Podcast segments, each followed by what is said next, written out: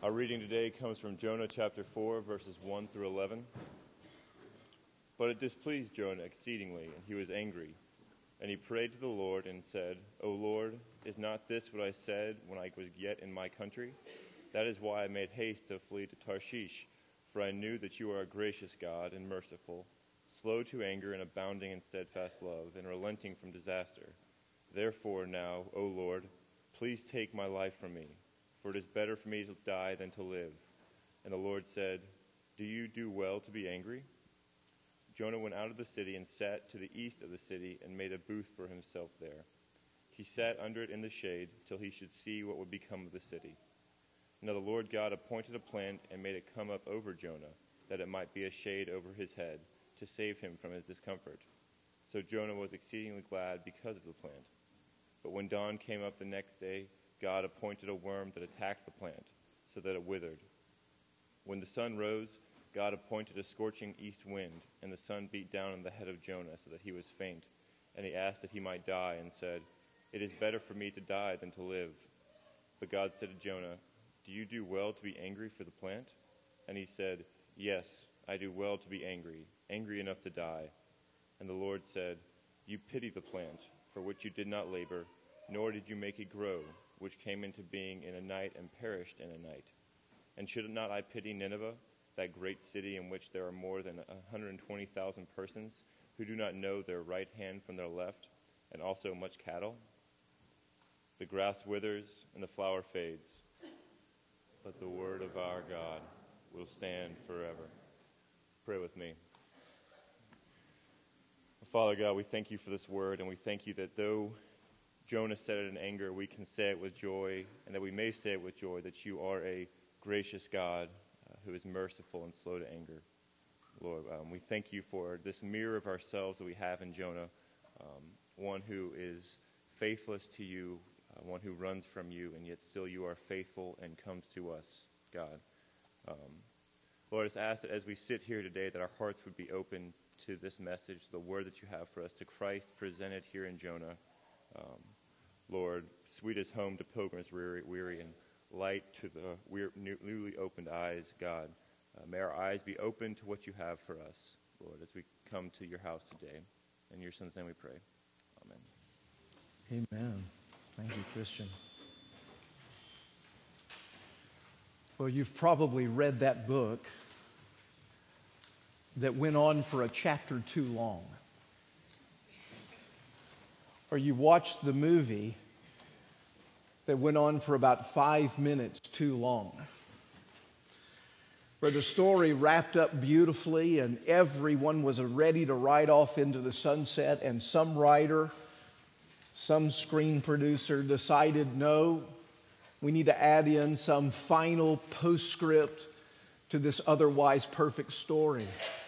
And the credits are rolling, and you're wondering, why did they do that? It certainly has felt that way so far in our reading of this very well known prophetic book of Jonah. Jonah chapter 3 ends with Jonah going to Nineveh, preaching a message that God had given to him that in 40 days you, Nineveh, will fall. You great superpower in Assyria, you will fall. And there we see Nineveh fall to its knees and sackcloth and ashes, the king himself calling a fast, and the whole city repenting of their sins and turning unto God. And we read at the very end of Jonah chapter 3 that God relented from his anger and that he preserved, he saved Nineveh. And we learn that God uses, yes, even runaway, recently belched up prophets from great fish to accomplish his will despite their foolishness. And Nineveh was saved, and the credits roll. And then there's chapter four. Why couldn't this have just been three chapters? Why couldn't have we just read that Jonah loved what it is that the Lord had done and he was as thrilled with Nineveh as God was in their repenting of their sins and turning from the Lord. But as you can see In Jonah chapter 4, it's a far cry from that sort of ending, isn't it? An unfortunate ending, we might say, to an otherwise perfect story.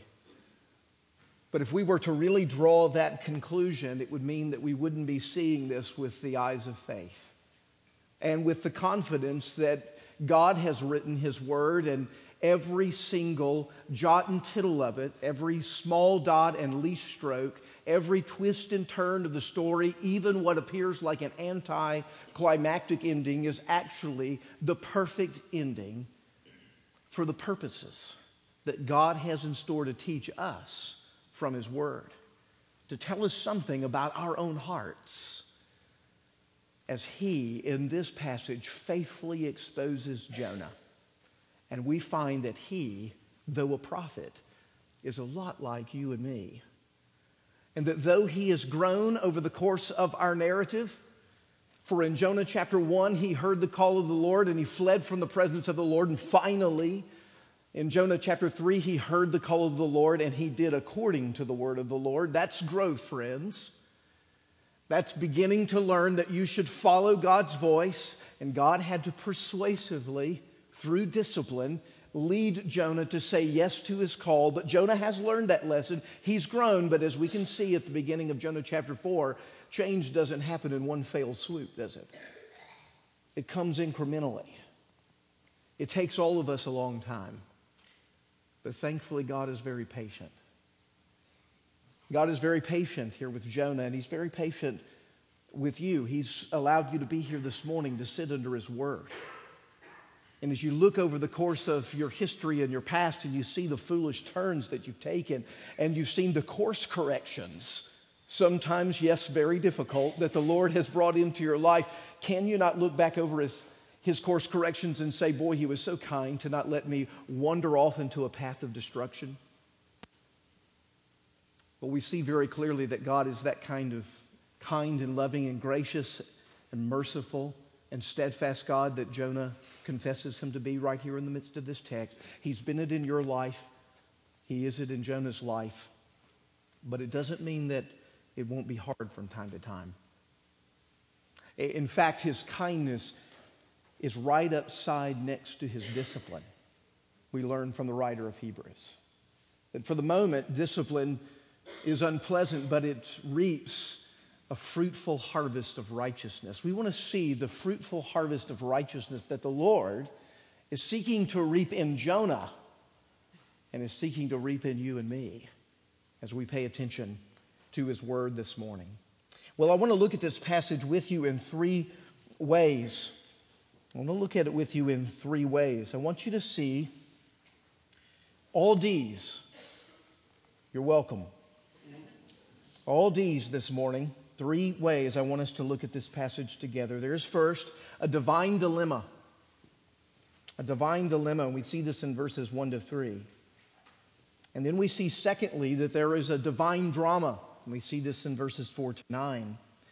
And then finally, in the end, in verses 10 to 11, we see there's a divine deliverance. There's a divine deliverance. Let's look at this together first in the divine dilemma. The text opens with a commentary on Jonah's reaction to Nineveh's repentance and the forgiveness that God has granted to them. It's a reaction that really takes us by surprise, doesn't it? Listen to the way he says it there in verse 1. But it displeased Jonah exceedingly, and he was angry. Now, we've seen this throughout the book of Jonah the richness of the irony that is constantly dripping from this text. God, at the end of Jonah chapter 3, has just relented from his anger over Nineveh. And at the opening of Jonah chapter 4, we see Jonah welling up with anger at the very thing that God relented his anger from. And it's no light frustration here. It's no mere displeasure, as the text seems to indicate here. That word displeased actually means that Jonah saw it as exceedingly evil. It could be translated that way, meaning that Jonah was seeing what God had done as a kind of injustice. He was not just a little bit upset about it, he was very, very angry. The word for anger here means to burn with passion. This is a man who is filled with rage. He is, as we like to say sometimes, fighting mad. Now, the question becomes right at the beginning of Jonah chapter 4 is what in the world is Jonah mad about? I mean, let's think about it. He is now the most successful evangelist in the Middle East. He has just gone into his enemy city of Nineveh and preached the word of the Lord, and the whole city repents. Now, if he was in North America, he'd be buying a tent, throwing down some sawdust, and taking this show on the road. He would be ready to market this and begin to have a career as an evangelist. But that's not what's in Jonah's mind at all. He is just absolutely mad. And he tells us the reason for it. Look at it in verse 2. And he prayed to the Lord and said, Oh Lord, is not this what I said when I was yet in my country? Is not this what I said? Now, the this is a reference, of course, to the redemption, the relenting of judgment there in Nineveh. Did I not tell you this is exactly what I knew you were up to? Which is why, when you first came to me with the call of this mission back in chapter one, I promptly arose, just as you told me to, and then did nothing that you told me to. I fled from your presence and headed to the opposite direction to Tarshish. You see, I knew that you were up to this all along the way because I know who you are, verse 3. You're a gracious God and merciful you're slow to anger. You're abounding in steadfast love and relenting from disaster. Now, those of you well read in the Old Testament, many of you are, know that language as reflective of Exodus chapter 34. That wonderful passage where Moses has asked to see the glory of the Lord, and God has, in, in no uncertain terms, said, You can't handle my glory. And then coming back, Moses saying, No, please show me your glory. And the Lord says, I tell you what I'm going to do. I'm going to hide you in the cleft of the rock. And as I hide you in the cleft of the rock, my glory is going to pass by. And as my glory passed by, you're going to see, as it were, the hindquarters of my glory. And in the glory of the Lord, as it passes by in Exodus chapter 34, God preaches a little mini sermon on his name. His name of Yahweh, I am that I am preaches a little sermon on his name, and we read these similar remarks that I am a gracious God. I am merciful. I am slow to anger and abounding in steadfast love. You see, Jonah is a prophet. He knows his Old Testament. He's probably memorized this section of scripture. It spills out of him. He knew that this is exactly who God is. But here's what's so fascinating about it. As he confesses the truth of God in Jonah chapter 4, verse 3, he does so not as a worshiper, but as a complainer. He does so as one who wishes that God were not like this, at least with regards to the Ninevites. He sees this as a fly in the ointment of the divine character. This is the Achilles heel of the divine makeup, and this should be bewildering to us. Because as we have read the story of Jonah and we've watched his life, is Jonah blind to the fact that he is a recipient of the very mercy and grace that he is so angry that the Ninevites have received? I mean, has he already forgotten Jonah chapter 2 when he was praying that wordless prayer as his lungs began to fill up with water as he floated to the bottom of the sea and God appointed a fish to come and to swallow him up and then to vomit him up on dry land again? Has he forgotten that he, his life very much hung in the balance and that he deserved death himself and God, through his mercy, gave to him life and, as it were, resurrected him, brought him back from the grave? It reminds me of the prophet's words, words that are on Jesus' own lips in the New Testament. As he speaks about the Pharisees, he says, They honor me with their lips, but their heart is far from me. Isn't that what it feels like right now for Jonah? He's a man who knows the Word of God backwards and forwards. He can recite his catechism. He gets an A on his systematics theology test. But this truth has not transformed his life, not to the degree that it needs to. He's learning in deeper dimensions what this gracious, loving, merciful, steadfast love of God really is. But he doesn't like it. Now, before we come down too hard on, on Jonah, you feel yourself getting up on a high horse, looking down at Jonah? Let me ask you Have you ever been eaten up with anger at someone whom you thought didn't deserve grace? Let's be honest, this is a safe place. All of us have been there. You know, maybe it's that person at work who seems to get the promotions and yet doesn't do anything. And yet there you are, working as hard as you possibly can, and it seems that good things just seem to fall in their lap. And even when they're caught doing the things that they ought not to do, it's as if they get off the hook and somehow get rewarded. Whereas you breathe in the wrong direction and the hammer comes down on you. You see, we have a tendency to look out at those who are the wicked, the enemies, those who are not like us, in other words.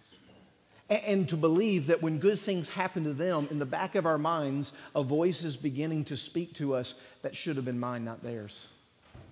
They're not worthy of that. They don't deserve that kind of grace. And what it actually is saying to us when that voice is speaking into our hearts is that we are a people who are full of pride and prejudice. That's where Jonah is in this passage, and it's often where many of us live our lives.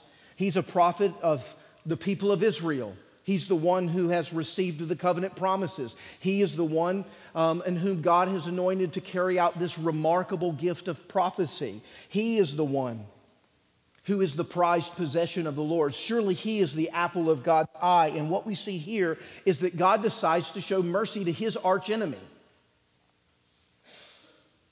And he can't stand that others who are unworthy get treated like he should get treated. Oh, you feel that in your own heart? Have you been there? Are you there today? Uh, can you right now even have names and maybe faces of people whom you've harbored resentments and bitternesses towards? And you have, as it were, thought that you're a, on a higher pay grade or scale of a human being than they are. And yet it seems like God's doing all kinds of good things for them when in reality they don't deserve it. Listen, this bugs Jonah so deeply. Look in verse 3, it's remarkable. It says this Therefore, Lord, take my life, for it is better to die than to live. Really, Jonah? I mean, does this not feel a little bit like adolescent exaggeration? Uh, oh, God has saved Nineveh. My life is over. I mean, that's a little bit of what it feels like. Oh, Lord, take my life. You kind of want to go, hold up here, cowboy. No, no need to run to extremes. But this, the reality is, this has pierced Jonah's soul so deeply, it's rocked his world so significantly, he doesn't have a category for understanding God acting in this way. He doesn't have a gospel large enough yet to encompass a people like Nineveh. And he has given his life to the serving of this God. He's built his life on this God. And now this God has done something that he cannot understand in the least. And so for Jonah in that moment, it does feel, and maybe correctly, that his life is over. Everything that he's lived for, he now doesn't seem to understand. God seems to act diametrically opposed to the way in which he has always seemed to act. And because of that, he is, in a sense, saying, life is not worth living, it's not even worth being alive. Now, as you see this divine dilemma that for Jonah he's experiencing, God in his graciousness, now is going to come to Jonah and he says, Listen, I want to put a bit of a three act play on for you to teach you a little bit more about my mercy and my grace, and for you to realize that it is an exaggeration to think that your life is over. And simply because you don't understand me in this moment doesn't mean there's not something to understand, and doesn't mean there's not something for you to rest in. Indeed, something for you to come to love. That's why we move from this divine dilemma to what I'm calling this morning a divine drama. We see this in verses 4 to 9. You see how the Lord responds to this. I mean, Jonah, I mean, here he is, death wish. Comes to the Lord, speaking to him, and the Lord, with this penetrating question, responds back Do you do well to be angry? Boy, it reminds us of some of Jesus' questions, doesn't it, in the New Testament? Where we're going on and on about what's wrong, and God very simply just says, Do you do well to be angry?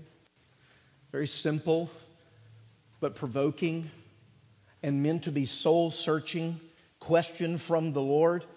It's intended to have Jonah stop in his tracks and do a bit of a spiritual inventory, but instead, Jonah will have nothing of it.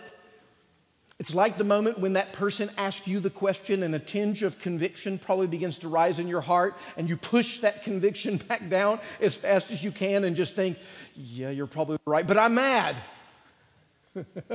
I'm not going to admit it even if I see it at this point. In fact, don't we get no response here from Jonah? None whatsoever. The question just sits. With no response from Jonah, except this that Jonah promptly gets up. He goes out east of the city of Nineveh and he decides that he's going to wait there and, as it were, filibuster God's decision. He's going to wait him out. He said 40 days, I'll give him 40 days.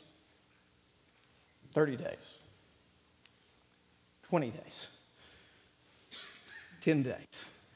He's wind up a clock, he's watching it tick down. As he watches it tick, tick down, he is hoping at some level, maybe Nineveh will slip up and reverse their repentance. Or maybe God, as, a, as blasphemous as it would be to say it, it must have crossed his mind maybe God will wise up and respond differently than he has. He marches out there and he builds this little lean to shed called a booth, probably made of wood and, and, branches to shield him from the scorching sun. And as he sat there, he just got mad, more mad, increasingly mad. And then God did something very kind. In verse 6, now the Lord God appointed a plant and made it come up over Jonah that it might be a shade over his head to save him from his discomfort.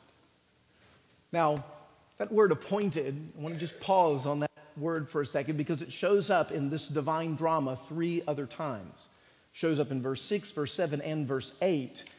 In quick succession, it kind of overshadows this entire section, and it is intended to point to the fact that God is sovereignly putting on this play, this divine drama making Jonah live into the providence of the Lord in a very intentional way. And God is intervening to teach Jonah something very particular. We know this is the case because it's the very same word that's used at the end of Jonah chapter 1, verse 17, when God said that he appointed a fish to go and swallow Jonah. It's a remarkable intervention of the Lord.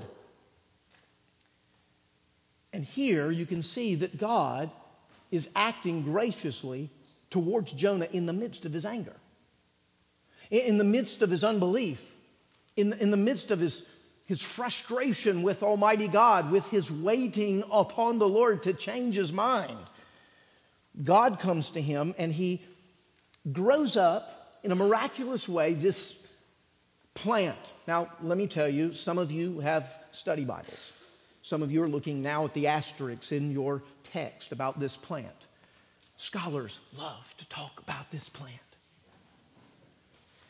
And they don't know what plant it is. I'm convinced of that. You could come up afterwards and ask me about the plant. I know nothing. I know nothing about the plant. I can't help you with the plant. You might have read that it was a castor oil plant.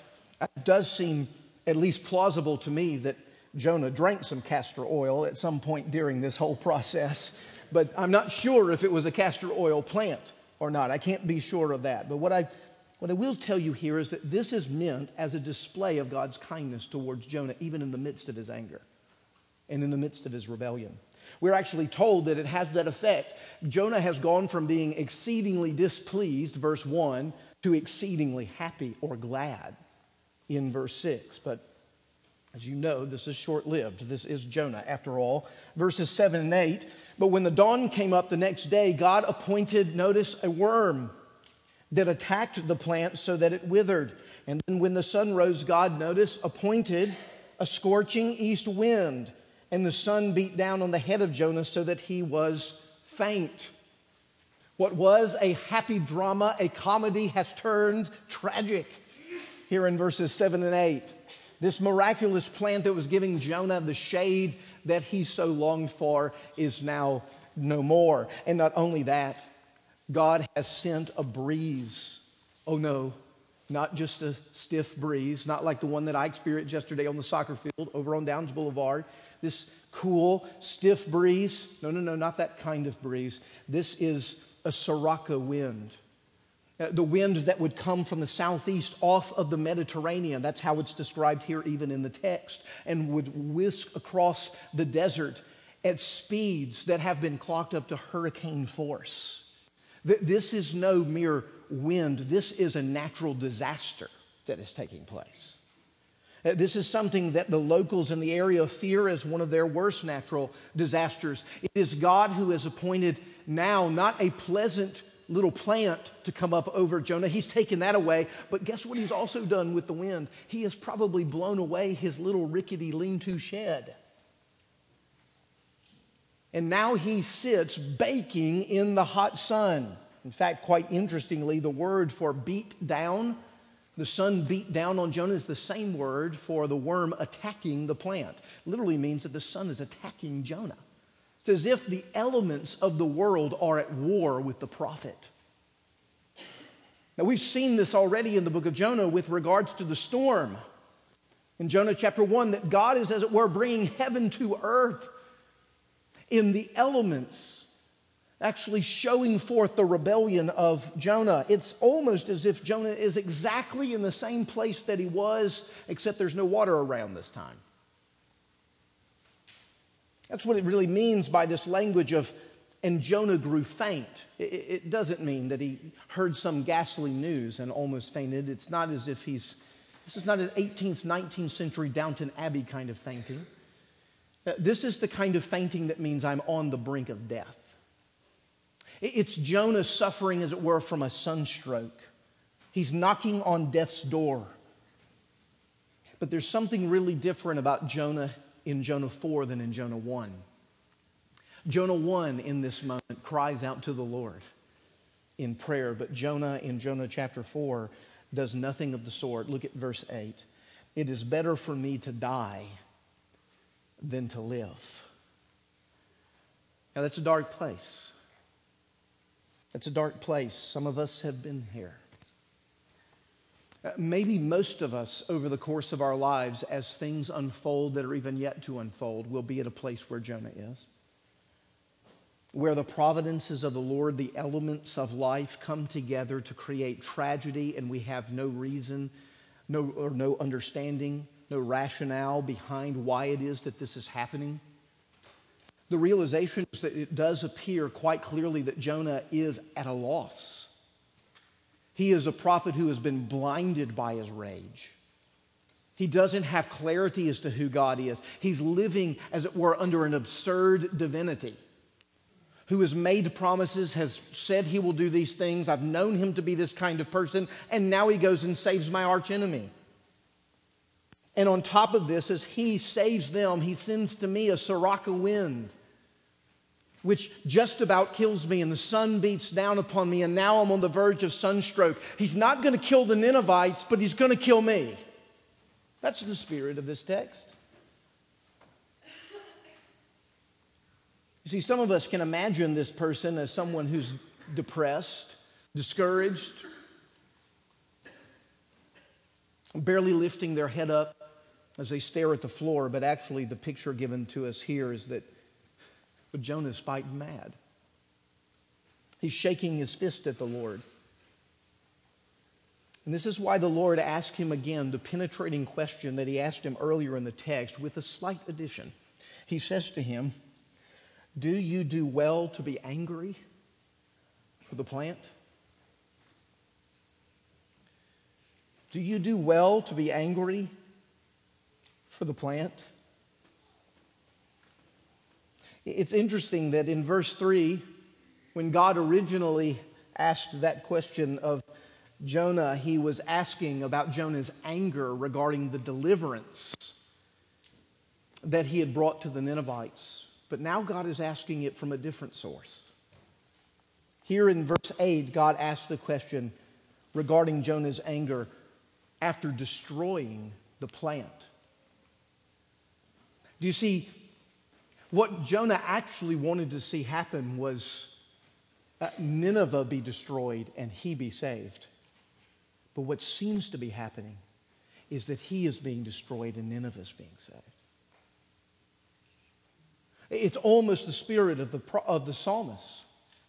Uh, when the psalmist is saying, Lord, why do those in the world who are sinful seem to prosper? Why is it as I look out on the world, it's them who are getting rich, it's them who are getting fat, it's them who are getting their wishes, and your people just seem to suffer? Do you do well to be angry for the plant? And of course, it was answered with great silence in verse 3. But here, Jonah's fed up. He's had enough. And he's ready to give God a piece of his mind. Look at what he says in verse 9. Yes, I do well to be angry, angry enough to die. I want you to hear in Jonah's words what he believes is a justification for his anger. He believes he has a reason to be angry. This is why some of the translations, as you read over the text in the Hebrew, could go a number of ways here, actually translate the question Do you have a right to be angry?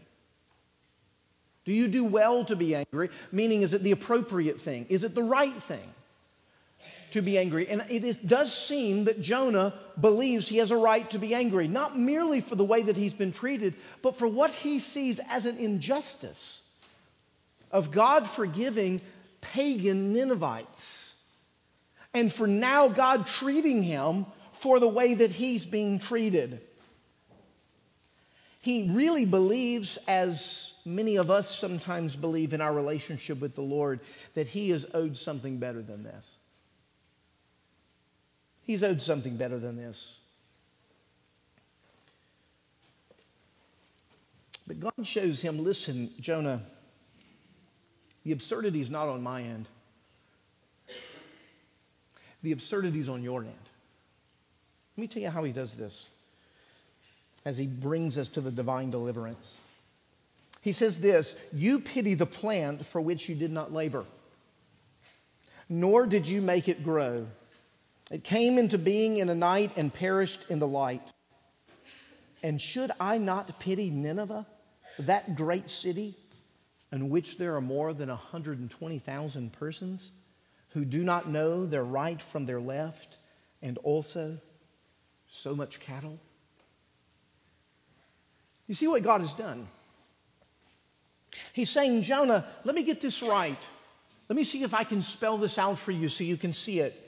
You have pity for a vine that you didn't grow, that's not yours, that lasted only one day.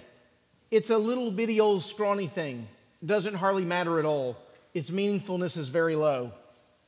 You have great pity on it but you don't think I should pity the 120,000 eternal souls in Nineveh who are morally confused. That's what we mean by this language of not knowing their left hand from their right hand. They're morally corrupt, they're morally confused, they're lost, is what he's describing. Don't you think I should have pity upon them? And even so, if not pity upon them, at least upon their cattle? I find that humorous. At least on their cattle? I mean, plant cattle. It seems almost it seems that the Lord is putting it, as it were, before Jonah's eyes. Jonah, don't you think it would be appropriate for me to be moved to compassion? That's what that word pity really means. Moved to compassion for them. When you are more compassionate and full of pity for the little scrawny plant that died, you know why you're more compassionate and pity filled for the plant that died because you're more concerned, Jonah, about you than about the people of Nineveh. You only care what I do for you. You are absolutely consumed with you. The, the, the, sacred trinity of which you are serving is me, myself, and I. You seem to not be aware that I am the one who has a love for the nations. that my covenant promises that have been entrusted to you and the people of Israel and you as their prophet are not meant for you to sit simply in a holy huddle.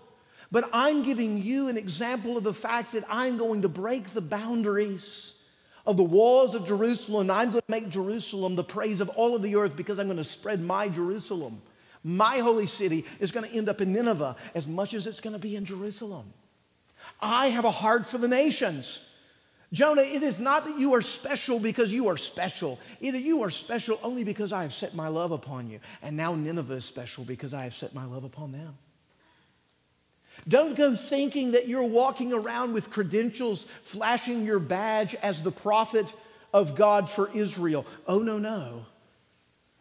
The redemption that I have come to bring is for every kindred, tribe, tongue, and nations. And Jonah, you're a part of that mission. You're a part of that work. I have a love to bring my kingdom to wherever the curse is found.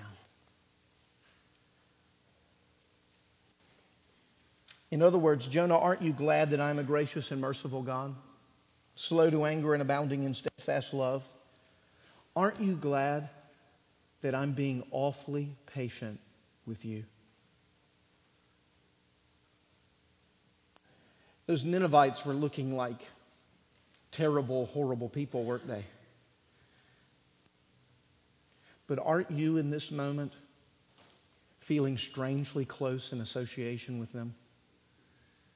Don't you sense your own measure of neediness for the grace of God, even maybe beyond the pagans who are in the faraway country, the ones whom you've given up hope in, that you think will never receive the grace of God and should never receive the grace of God? Don't you see, Jonah, now? You were my enemy, Jonah. But God demonstrates his own love towards us in that while we were yet sinners, while we were his enemies, he died for us. Jonah, do you sense that you're of a better blood pay grade than everybody else? No, it's a level playing field when it comes to sinfulness before the holiness of Almighty God. And not even a prophet or a preacher, for that matter, has anything on anybody when it comes to the righteousness of God. You see, my mercy is so wide and so deep that I've not only used you when you hated Nineveh, I made you the greatest evangelist, though you disliked them. And even in the midst of your rebellion of me and your anger towards me, I'm still giving you love and being patient to you. You see, God is interested not merely in bringing his judgment because of our failure to keep his holiness. He's interested in melting us by his love and drawing us into his family. You see, God doesn't turn up the heat on Jonah here to simply punish him. He disciplines him because he loves him. He wants to draw him deeper into a wider and expansive mercy that is the very mercy of God. Do you see in Exodus 34, fascinatingly, when Jonah quoted that passage in a complainer tone? Is actually on the heels of the people of Israel uh, building their golden calf, forsaking Almighty God who had just brought them out of Egypt. They're turning back to the idols of their former country, and they're not looking forward to the God in whom they are actually called to follow and serve. What it means is that the very quotation that Jonah gave about the character of God had to do because the moment that God gave that quote, his own people were entrenched in idolatry. Isn't it ironic that he thinks that he and Israel have this privileged place over and against Nineveh regarding the holiness and the mercy of God, when in reality, the very verse that he quoted is a scene where they're in one of their darkest moments of idolatry? God is so patient. He's so kind. He's so merciful. He is so steadfast in his love. This is why I love verse 6, because it really is a, it's a beautiful verse. It says, Now the Lord God appointed a plant to, and made it come up over Jonah that it might be a shade over his head to save him from his discomfort. Now, that word discomfort, it's the same word for displeased in the first one could be translated evil, which, which means we could read it this way that the Lord appointed a plant and made it come over Jonah that it might shade over his head to save him from his evil. That God was casting a shade over Jonah, a kindness over Jonah in the midst of his sin as an enemy opposed to the Lord. God gave him shade to save him from his evil. Now, let me tell you, God is using this to save Jonah. And even though this plant doesn't ultimately last and become the shade that Jonah abides in that ultimately saves him from evil, there is a tree who casts a shade over you and me that covers us from the piping hot wrath of God of which we can never be sustained. There is a shade that comes in the cloak of the righteousness of the Lord Jesus Christ, who received that very penalty for us on the cross, who redeemed us through receiving the wrath of God on our behalf. Do you see, he can be patient with Jonah because he wasn't patient with his own son. He poured out his wrath on his own son. He can be merciful to Jonah because he's going to pour the wrath of Jonah on his own son. Do you see? That's the shade and the covering that's been given to us in the tree, in the cross. And the remarkableness of this particular passage is that it says if we begin to drink in deeply this glorious grace, a change begins to overtake us. Now, it's not a change that we see here. And In fact, it's fascinating that the book ends in a question, doesn't it? I've already been asked by some of you in this room Does Jonah ever learn his lesson? Well, I ask you, do you? I think that's why the book ends in a question.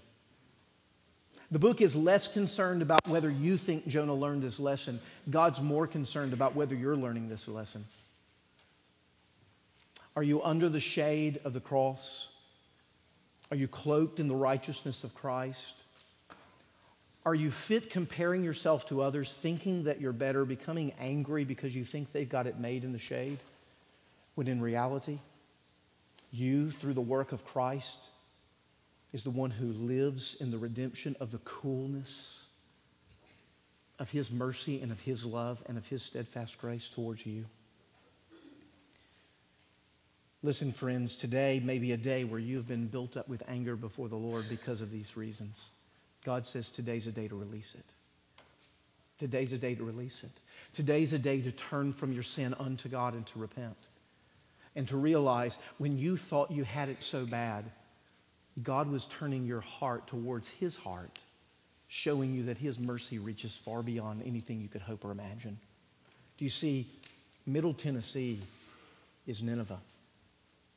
We are the Ninevites. And simultaneously, as those who have embraced Jesus Christ and are seeking to follow him, we can become like Jonahs who angrily look out at those whom we think don't deserve grace and get mad because God is kind. Friends, let's let that go. And today, relax into the arms of Christ. He's paid for that sin. Yes, even that one. And He invites you deeper into His mercy.